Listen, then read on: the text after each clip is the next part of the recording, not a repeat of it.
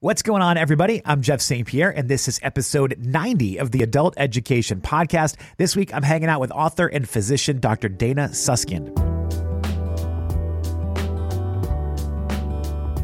Thank you for listening today. Seriously, I appreciate you taking some time out of your day to check out the show. Adult education is a fun project for me that I do out of the love of conversation and learning. If you want to support me or the show, the best way to do that is to leave a five star rating on whatever platform you're listening on.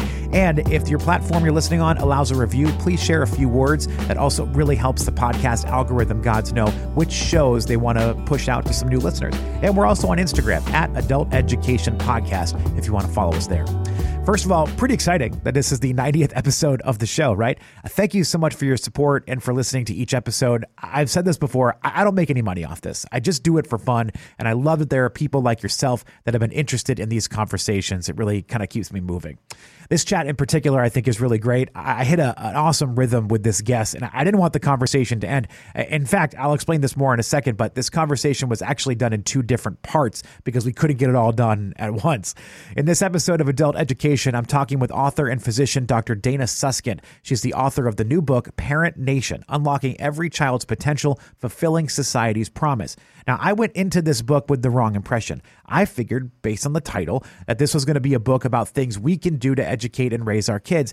And it is that in a way, but Parent Nation is more than that. It's way more than that. It's more about what we can do to help support parents so that they can offer more to their kids. You see, that's the biggest problem that we have these days. Parents are spread so thin trying to support the family and make things work. Whether it's, you know, both parents working long days in order to afford basic goods, or it's parents who can't get paid time off to take care of sick kids, it just feels like the system is designed for parents to fail. We can and should do better for parents of young kids. And that's what Parent Nation is really all about. I am so fascinated by this book. It's inspired me in so many different ways since I first opened it up a couple of weeks ago.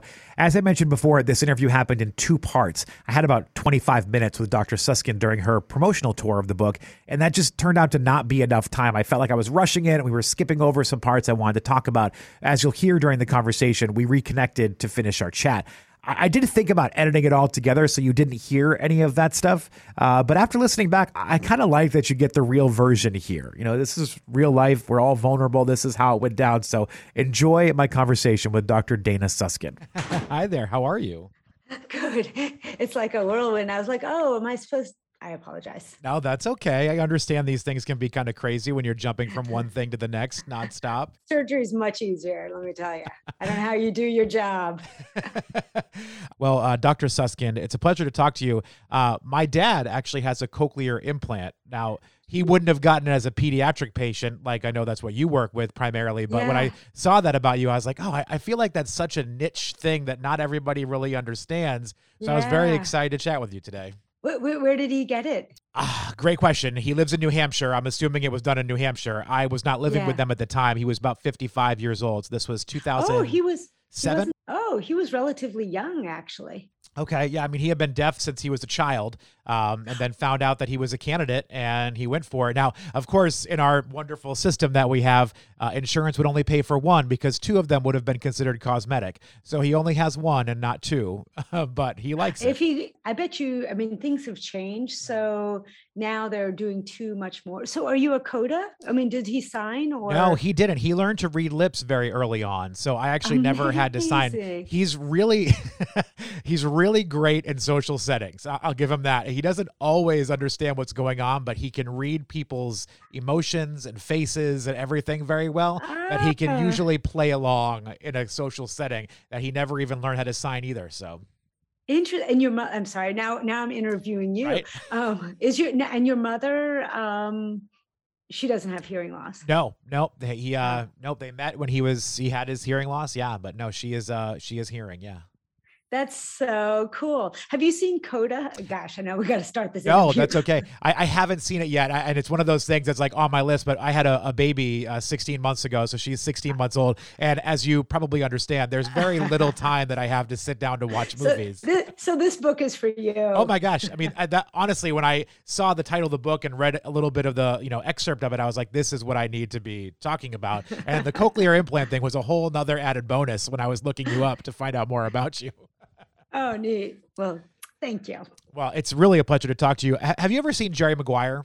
Oh yeah. So I feel you like had me at yeah, this is your Jerry Maguire moment. Like I feel like this is that like when he writes that whole manifesto about how they're doing their job and he sends it out to all of his coworkers and they all applaud him and they cheer when he walks in the room, but then he gets fired and nobody has his back. Like I almost wonder like is this cuz this is such a, a fascinating piece of work that says all the things that we should be doing and giving us the instruction of what we need to do but I can't help but wonder will the people that need to do it actually get it done? I love that. And I have to tell you, I mean, I don't know if we want to go down this, but the difference in the response to the first book versus the second book has been eye opening. I've never talked about this on an interview, but the first book it's like it's sold itself it's like one more thing that parent it's because it's one more thing that puts the onus on parents. And it was all true. I mean, it is all true, right? Parents are the key brain architects. But when you really think about what needs to happen in a society to truly support parents, especially in the early years, and Jeff, I know you're living it, um, it's it's a much bigger ask. And I have to tell you, I I love that that analogy.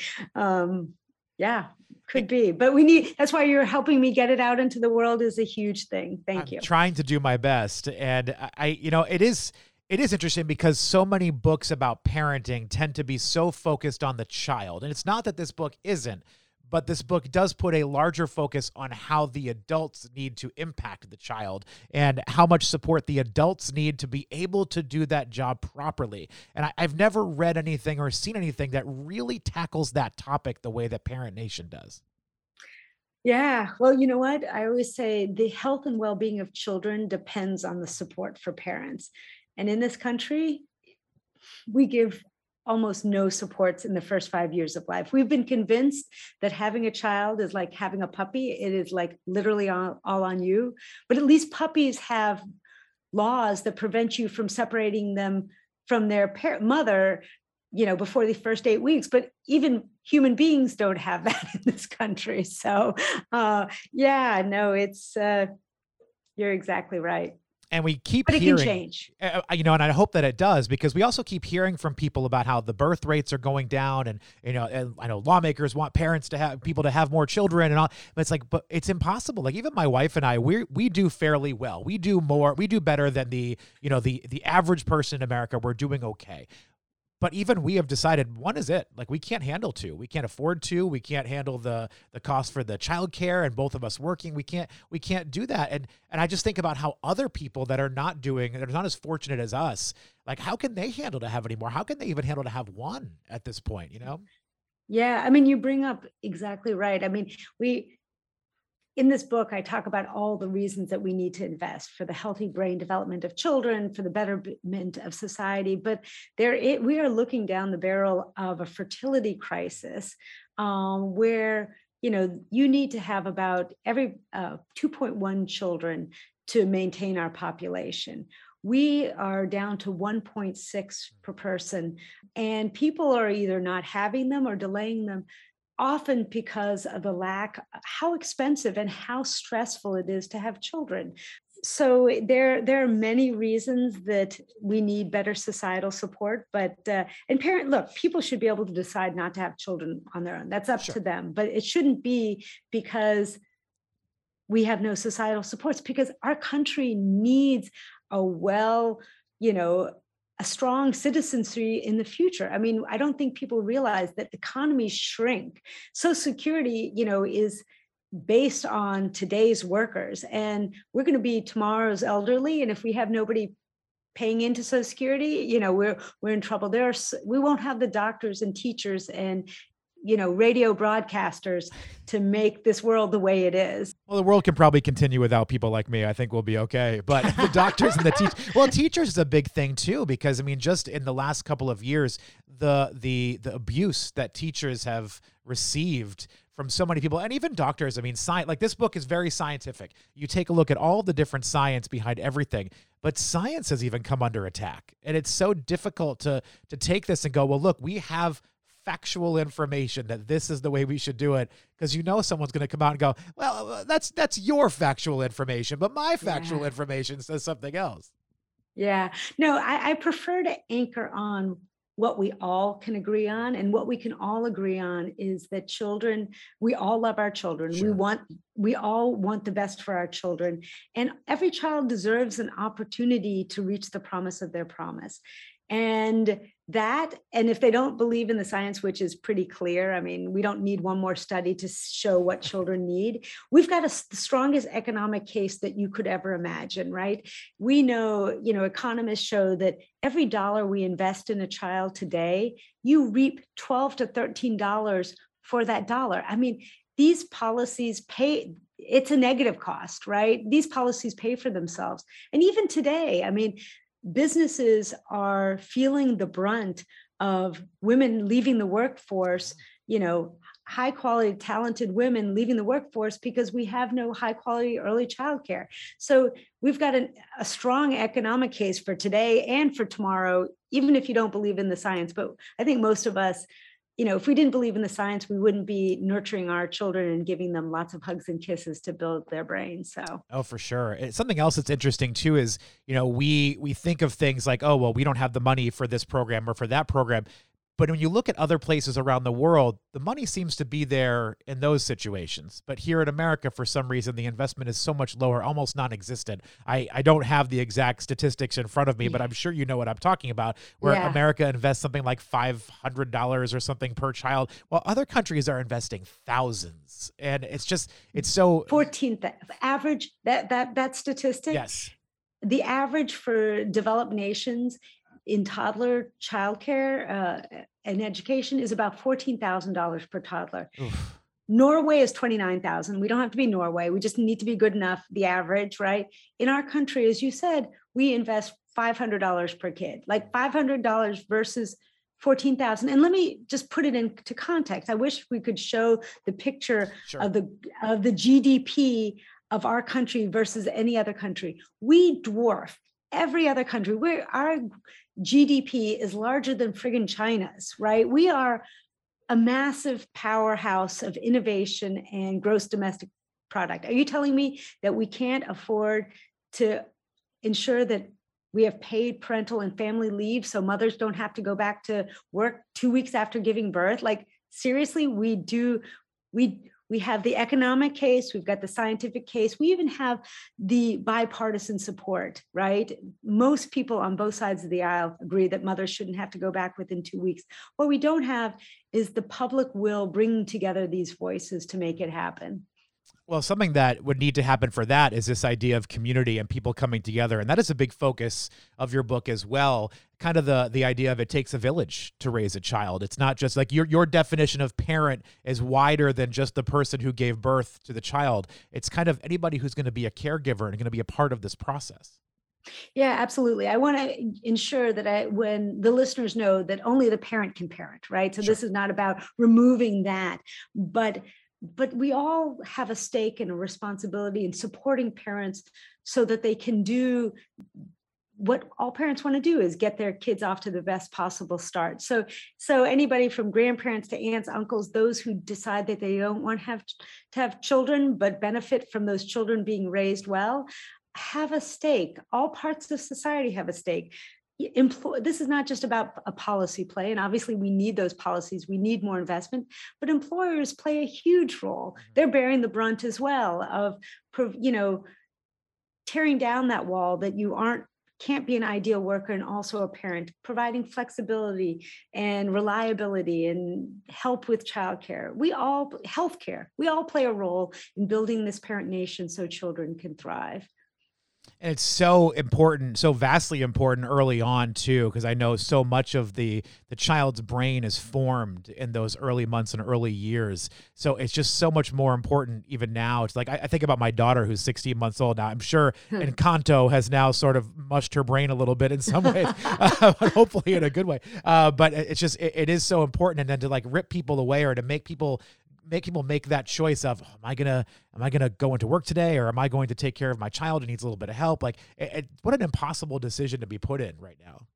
Yeah. Eh, you know, and I really emphasize this book is not about one way to parent, sure, right? Yeah. I always say there are many ways to parent a child, but there's only one way to build that brain. And they need time and nurturing interaction parents need time to be able to spend with their children and if they go to work and you know whether their desire or they need to that they should have the knowledge and the security that their children are being cared for in a nurturing warm environment um, by you know high quality childcare providers who are being you know paid a living wage and dig, given dignity. So um, it's not that complex. I mean, the science is all there, the economic case is all there. So, your research for this book, uh, because it is so in depth, I'm sure started many years ago before the pandemic uh, came across our world here. But I wonder over the last couple of years what you've seen because people did shift to working from home. And I know that brings stress into the world. I, I did it for uh, the first seven months of my daughter's life. I was working from home, you know, feeding my baby toddler on the air live every morning, and my baby infant. And uh, it's just, but I still think of that time as time I would never have otherwise had. And it gives me a whole different perspective on this idea of parenting. Like in my mind, when the baby was coming, I was like, I'm going to be at work, we'll have a nanny, whatever. But then I was here all day. Yeah. And I was just like, wow, this is this is incredible. So I wonder, have you noticed a lot of people's mindset shifting in the last couple of years? Yeah, absolutely. Um, and lucky for your baby, by the way. I hope so. Uh, it, although, although then you realize how hard it is, and you realize early child care providers should be paid more than surgeons. Like seriously, my, my, my wife is a teacher, and I did all that, so I get it. Like I understand. yeah, but but more importantly, I think COVID really and the pandemic. I don't want to say shifted my views, but it really expanded what what we need to do in this country and importantly the fact that it wasn't you know i work with family incredible families from the south side of chicago primarily from low income backgrounds where barrier after barrier put are put in the way of them being able to parent the way they want. You know it's almost impossible. But covid-19 made it so clear that all parents are struggling in this country. I mean, I spoke, I, I, decided to actually interview and include the voices of all families from all different socioeconomic, racial, ethnic, political backgrounds. And the one thing that two things that I found that at the end of the day, all parents love their kids. They want to give their kids the best possible start. And almost all parents are struggling in this country it is hard. We have, I don't think we realize how hard we have made it for families, that in other countries, it is not that way. There is actually research um, by Jennifer Glass and her colleagues that looked at all these developed nations, and there's there is science that shows that parents are less happy than non-parents in general. Parenting is hard. Let's face it. We love our kids, but it is hard. But in those countries with more family-friendly policies, you know, high quality childcare, paid leave, the gap between the happiness gap between parents and non-parents is much smaller. Can you guess where it's largest?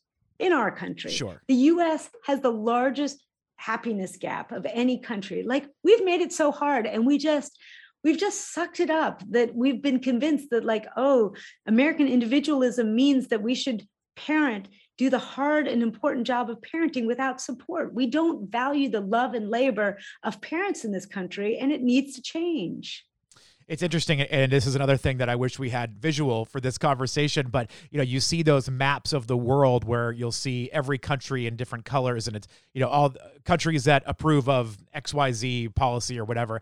And whenever it comes to parenting and children it's always pretty much america on an island by itself most other countries are all like thumbs up, we're all in the green or whatever. Then there's America kind of standing out on its own in red. You know, occasionally somebody else too, but primarily, and it's so interesting to think. I know we're very lucky to live in this country in a million different ways. Oh, yeah. But at the same time, there are so many things where I just don't understand how we haven't gotten it yet. You know, why we haven't mentally figured out why some of these things are broken.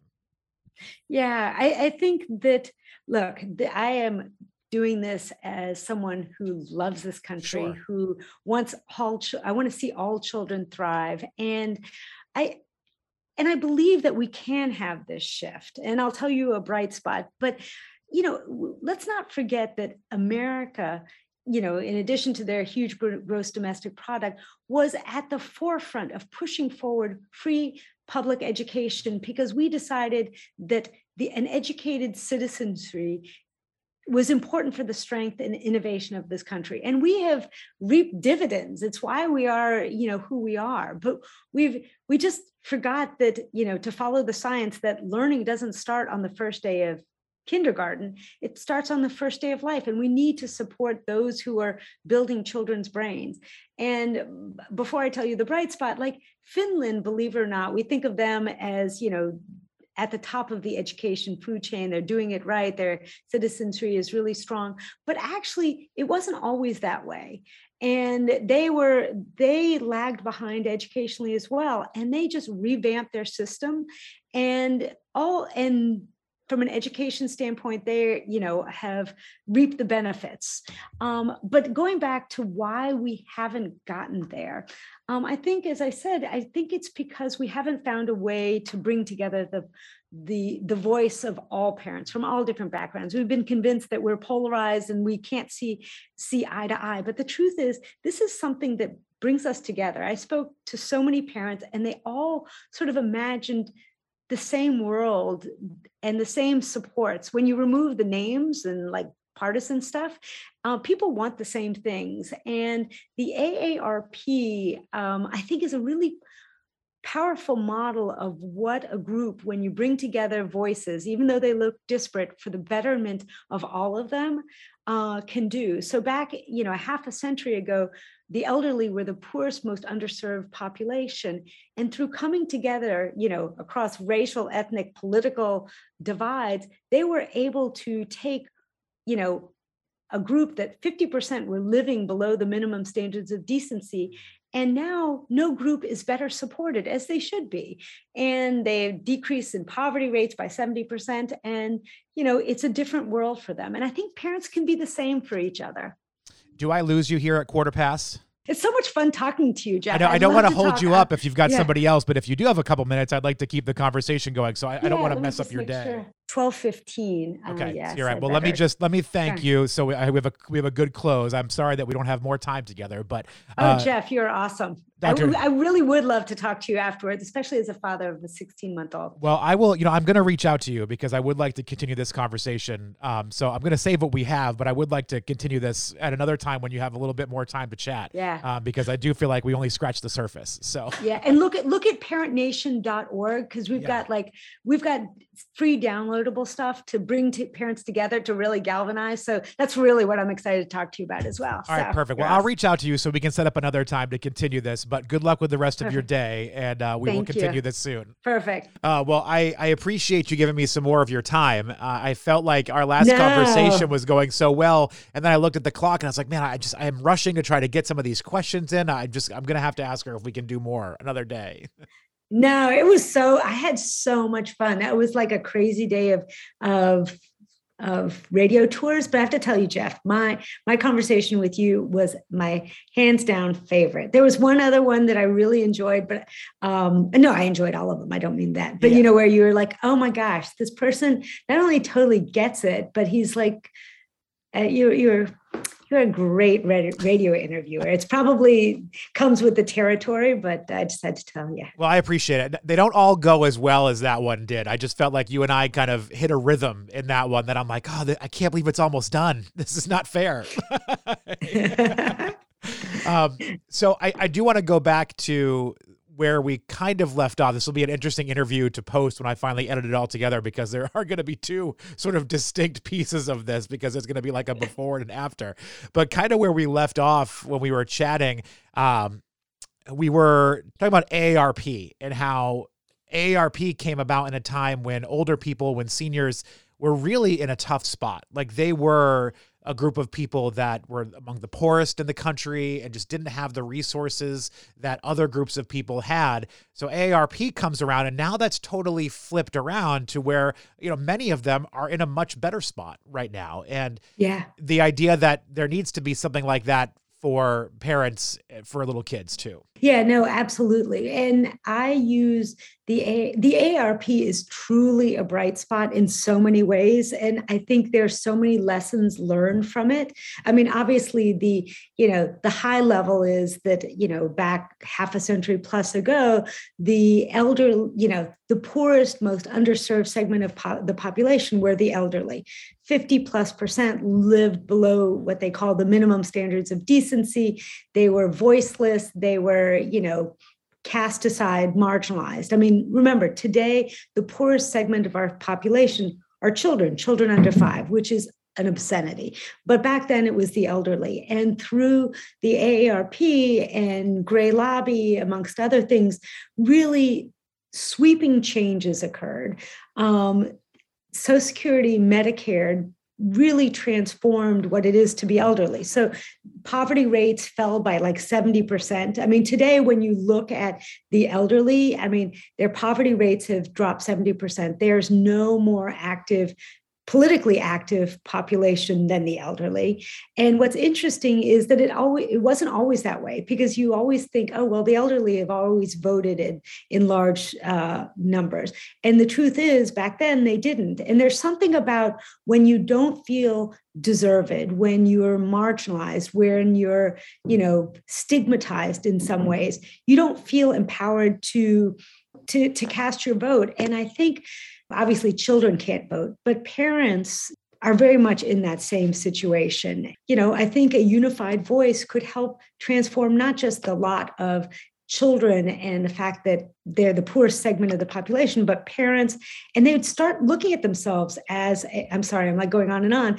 as a political voice. Yeah. so I have so much to say. No, so yeah. No, but I think that it makes sense too. And, and I wonder because there have been efforts to get help for parents. There, I mean, even more recent years, I feel like it's been a lot more in the forefront, or maybe because I'm a parent now, I'm hearing that message a lot more. But it, it seems like it's a lot louder now than it has been, say, in the last 10 years or so. It's a lot louder now. But I wonder if the fact that seniors tend to get more of their things or have been able to get more help over the years is because people put a a different a different weight on older folks. Like there's a different level of respect. There's a different level of like, oh, you know, you're you're the elders in our culture. You know, I wonder if some of that kind of comes from there, or is it because older people hold office?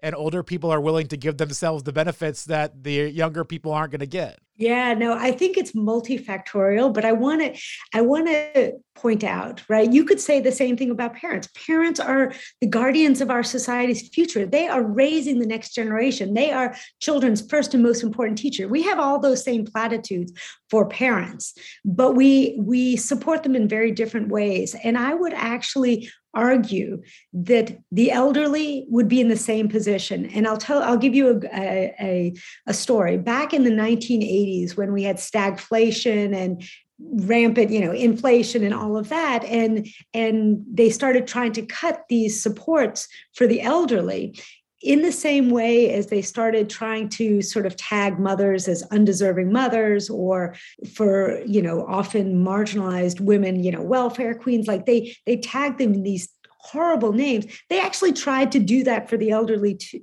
too. Mm. They started calling them instead of like these worthy elderly people, they were the greedy geezers, mm. they call, tried to call them. And they tried to tag them in the same way to show that they weren't deserving so they could start cutting the supports for these people.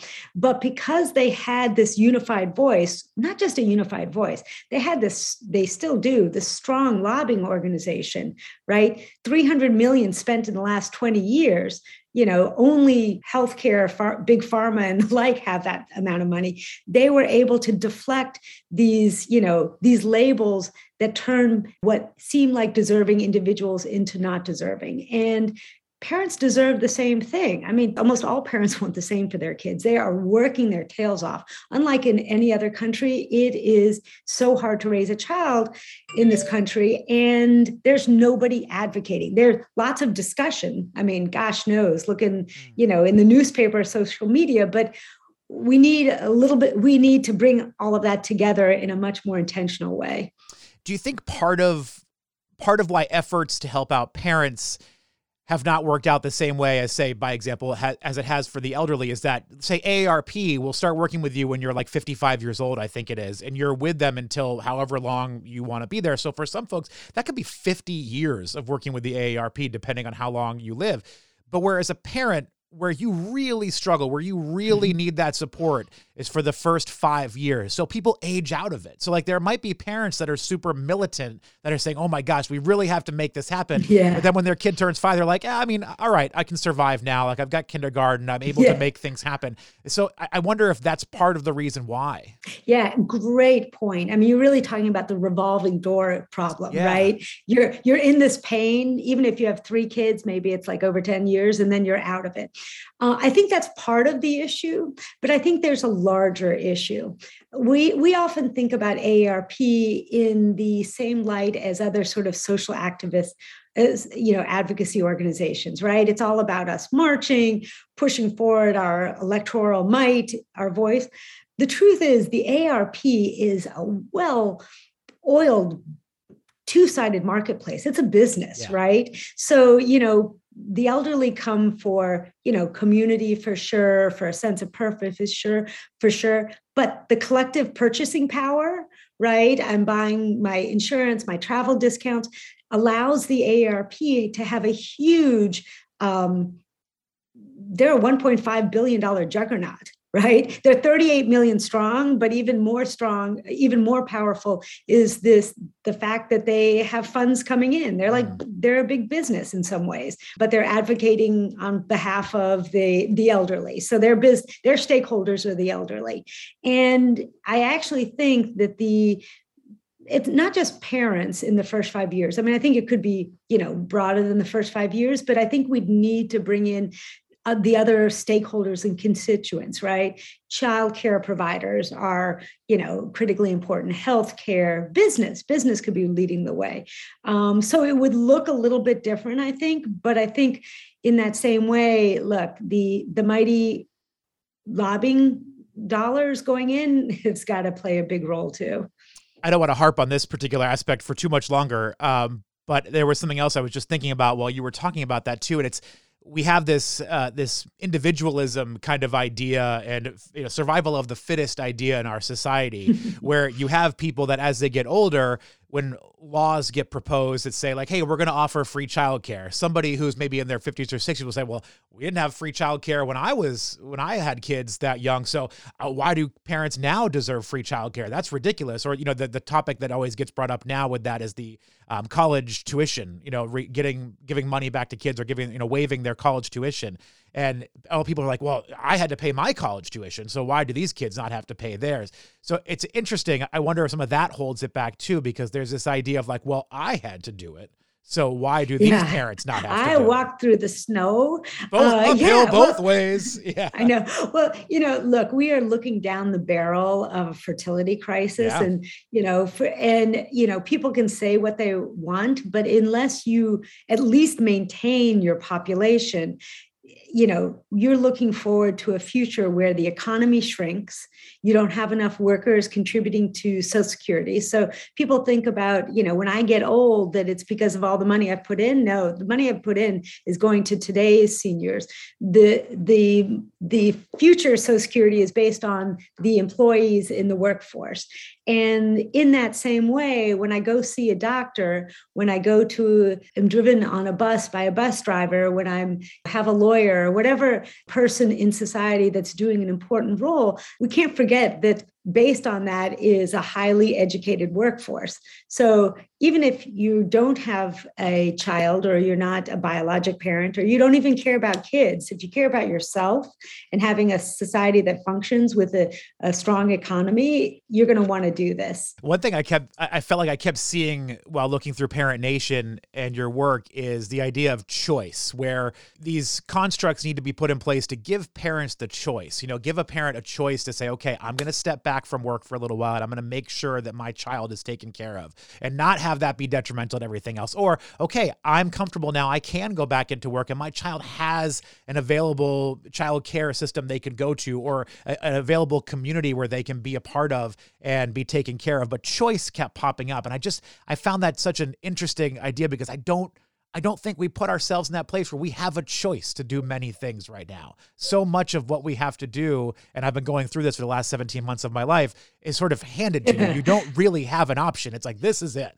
This is what you're going to have to do now. Yeah. No, I mean, you know, I always found it interesting or ironic that, you know, this idea which I agree with, the, the parents should have a choice in the way that they raise their children. Let me tell you, not only is there something called good enough parenting, there's something, the, the fact is there are many ways to raise a child. There's only one way to build a brain. You, you've got, to, you know, talking and interacting, whether it's with you know a parent who stays home or a high quality childcare or the com- combination but despite all of that in talking to parents across the us from uh, the whole political spectrum religious spectrum, education spectrum, et cetera. The, the truth is, is that it seemed like not only were all parents struggling, but they didn't feel like they had really the choice to raise their children the way they wanted. And, and that's in some ways the beauty of the first five years of life that there's such an opportunity to come together to allow us to raise our children the way we want and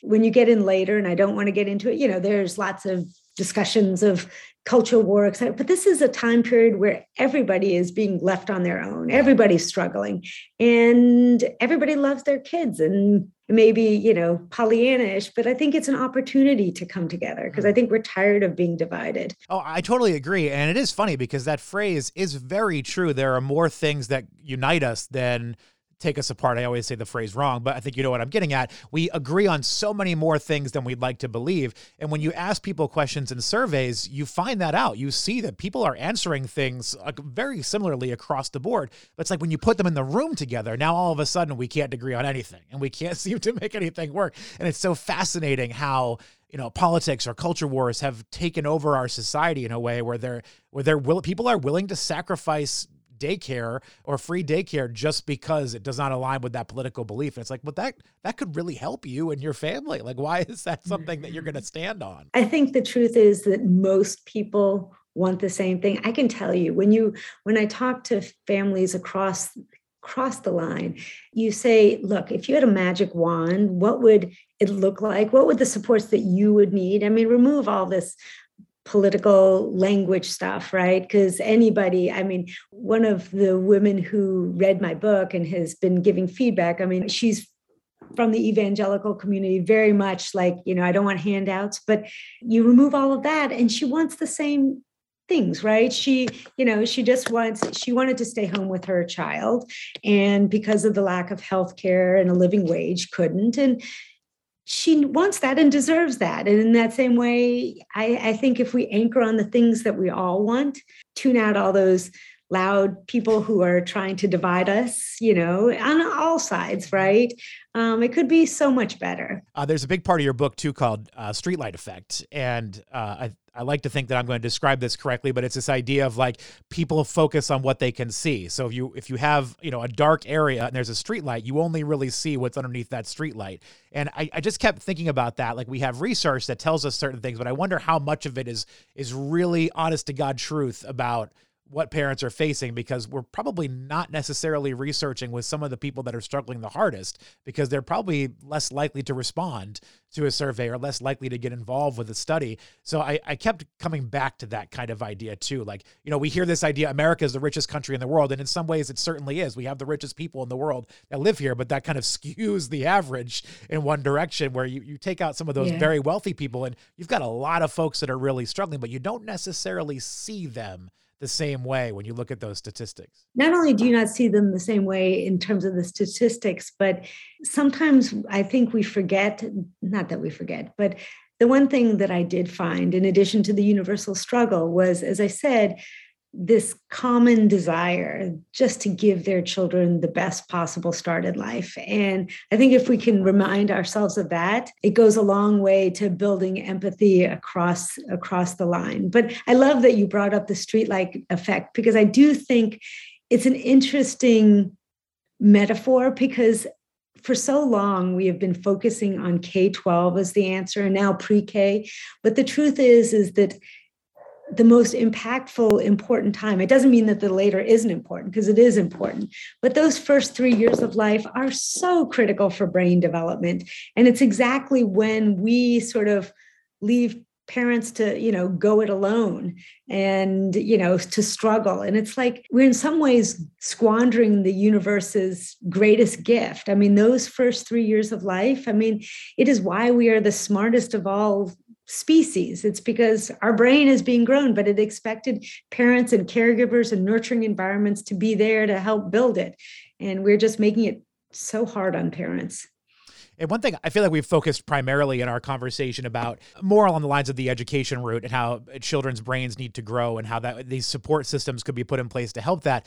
But there's also the sort of mental and physical aspect of what parents go through in those first few years as well that I think people are shining a light on more now.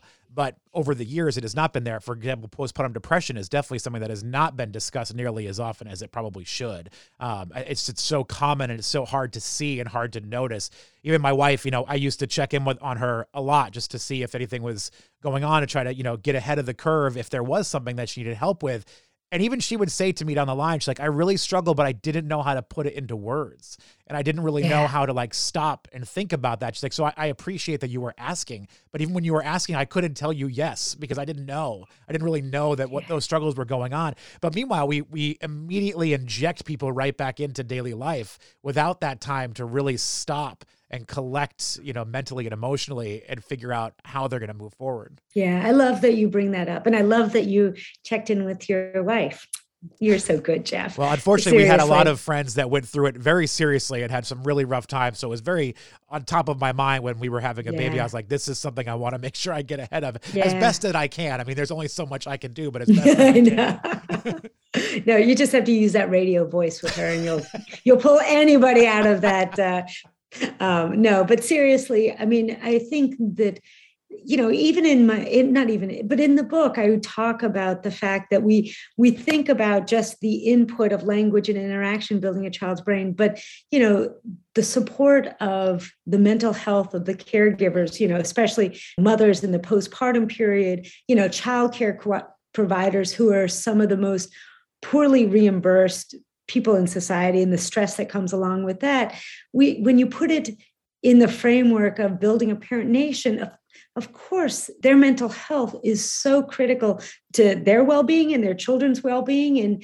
you know the cdc just came out with that recent report that you know obviously teens are struggling mightily but mothers are really struggling mightily too. And we know that there's a host of negative impacts for them and for their children. And we need to be better around supporting and building out that mental health system in this country too. This is kind of an aside, uh, but my my wife is a teacher at middle school, and one thing that we you know, we kind of rolled our eyes at and kind of joked a little bit about when the start of the pandemic and everybody started coming out with, you know, how much they hated schools being closed and all these different things. And they, they the one thing they kept harping on was schools being closed hurts the mental health of our children. And yes, like there's a lot of aspects of that that are actually true. But my wife would say, well, where the hell have these parents been for years? Like the mental health of these children has been struggling for quite some time, but this is now all of a sudden now they're they're starting to jump. She's like, at least people are recognizing it now, but it's a shame that it took a catalyst like a global pandemic for people to realize, well, our kids are having a hard time right now. Yeah. All the stuff being thrown at everyone. I yeah. mean, it's exactly you would hope that this would be the thing that brings us together. Yeah. Just so strange that it's not. I know. Whatever. I know. Um, collective identity was something else that we kind of touched on the last time that we were speaking and collective identity can be great but can it also be dangerous if you if you're implying collective identity then creates the other um, i totally see what you're saying i think that what collective identity could provide from a constructive standpoint is part of the reason that I think that we haven't gotten the support for parents and caregivers in this country has been the fact that we've not only convinced parents that this is a go it alone thing, mm-hmm. that if you're not doing well, it's because you're failing, uh, which has been a, a, convenient way to divide uh, people. But the fact that they don't see each other as allies, yeah. right? They don't see this common love and desire to just get their children off to the best possible first start hasn't been a glue that has brought them together to advocate on behalf of first of all children who can't vote right because that's one of the problems children can't vote or advocate on behalf of themselves and other parents who are doing uh, parents and caregivers who are doing the critical role of raising the next generation so yeah i mean i guess you know in the long long term you know every anything on any any extreme isn't good but i think that we'd be very we're far away from having that. I think for now we really need to find our there's more that unites us uh, and our common voice makes us stronger and allows us to finally get supports um, for the early years and i have to tell you one last thing yeah. the, the truth is is that investment in the early years not only supports parents and children it impacts the gender inequity issue, it impacts civil rights, it impacts labor. Um, it's really just a framework for understanding why investing from day one you know in more than just children but their parents and their communities is so critical so I, I see a lot more positives and positive spillovers to the rest of society than than uh, you might might think. Oh, so. for sure. I mean, I think that makes perfect sense. Just reading your work in Parent Nation, it it always seems to come out in an area where it's like, well, there's so many benefits to this. It seems crazy that we aren't doing more. there was also part of the book too, and, and I forget uh, which chapter it was in, so forgive me. Uh, but it was something that I hadn't really thought much about or didn't know anything about before becoming a parent, and that's this idea of the fourth trimester. And when you were discussing it in there, it just it just makes you think so much. Like you look, you know, we're we're human beings. We're the strongest animals on the planet. Nothing can touch us. But when you look at it, like there are so many other animals that when they give birth, they're their babies are ready to go. I mean, they're walking, they're running, they're they're running for the sea. Like in a sea turtle's case, like the instant they're born, they're like, "We're gone, we're going." But for human beings, it is not that case, and it's fascinating to think more about this idea of the fourth trimester, where like you really need that three those three more months to help the baby get to where it should be before it even comes out of you. Yeah, no, I don't think people and I hadn't really thought deeply about it either. Like, why do babies come out so helpless? I mean, they they can't even hold their heads up. It takes like a year plus for them to be able to feed themselves. I mean, you know, if any other animal in the animal kingdom was like that, they'd be dead, right? And the reason is is that you know the universe made a trade-off right? The fact is if we were going to be as smart as we needed to be or we're going to be and our brains were going to be as big as it was they were supposed to be for us to be that smart you know if we did it all in utero which is what animal other animals do we wouldn't be able to fit through a mother's pelvis. I mean you know and as any mother can tell you you know the head is big enough as it is. And but but there was an expectation in the in the early months in the you know even beyond the early months in the first few years that that the caregiver would be there to finish the brain growing right? Because your the brain is only about a third of what it will be in terms of size when it comes out. And then it grows to 85% of the size in the in the first two years of life two to three years of life. And it's contingent on this nurturing interaction parents talk and caregivers talking and interacting which results in those connections. And the fact that we ignore this or we make it hard for parents and caregivers to do that we're squandering the reason that we are the smartest of all creatures right? I mean it's almost like it's crazy how much we we sort of ignore why it is so important. So so yeah, I'm glad that you like I like that fact too. Well, that checks off most of the things that I had um, for to talk to you about from Parent Nation. But I also really enjoyed the fact that when we started our conversation, we were kind of talking about cochlear implants, and I feel like I kind of rushed through that really quick because like, man, I only have like 25 minutes with her. I got to make sure we talk about the book. but I was thinking about this after the fact because you were saying that I, I told you that my dad, when he first got his cochlear implant, he only got one because they told him if he got two, the second would be considered cosmetic and they'd have to pay full price. Yeah. You had mentioned that insurance now has changed a little bit where he could probably do it. And I remember specifically he told me after going through about a year after he got it, he was like, you know, it's amazing to be able to hear. He's like, but I lived 50 plus years of my life not being able to hear. If I had mm. known how much was going to go into this as, you know, an older adult, already, you know, middle age, he's like, I don't know if I would have even gotten one because he's like, it's legitimately brain surgery. He's like, it was really hard for me to recover from this. So yeah. it's kind of, it was interesting to think about that because you think, I would think he's getting this gift of being able to hear. And in so many ways, it has been a gift for him. But also, he's like, God, it was so Hard. It was hard. Yeah. yeah. Although I have to tell you, I'm glad that he did. There's so much research on the side of dementia and isolation as people get older without hearing. So I feel sad. I mean, I'm sorry that it was so hard, but I'm happy that he's connected to his grandbaby and and you. And uh, but I'll tell you my favorite part when you first. Do you remember what you first said when we started the interview? About Jerry Maguire. Oh yeah, this is your manifesto. Yeah. I love. I told my husband, that he goes, "I love that." I was like, "Yeah, it was hilarious." Well, I'm, I'm, hoping your outcome is better than Jerry's. yeah, yeah. Although it was pretty funny. Like, it is so much harder to, you know, everybody. Thirty million words. People are like, "Yes, all I have to do is talk to my baby." And the world will be beautiful right and really what we're what really needs to happen is this societal shift and let's face it it's a little bit harder than the three t's but we can do it I think I might have gotten lucky because the first seven months of my daughter's life, I was still broadcasting from home. So she was literally in a bassinet next to my studio equipment for all my entire morning radio show every single day for seven months. So I she just sat there listening to me yap for seven oh, I mean, oh my gosh. She's gonna those neural connections incredible. I kind of miss it sometimes because there were some interviews. The only way that i'd be able to keep her quiet would be to have her like in a baby bjorn or something on my chest and i'd be doing the oh. interview like swaying back and forth trying to talk tell me tell me you have a picture of that. There's there's something need... somewhere i have of that but oh you have to send me that picture. I'm tweet when when when this comes out let me tweet it out. I love that. That i'll is... dig it up. I know i've got one somewhere. Oh man it was it was crazy but it was but I would never, I would not trade any of that ever because it was so, such a fantastic moment to be able to spend that time with her, you know?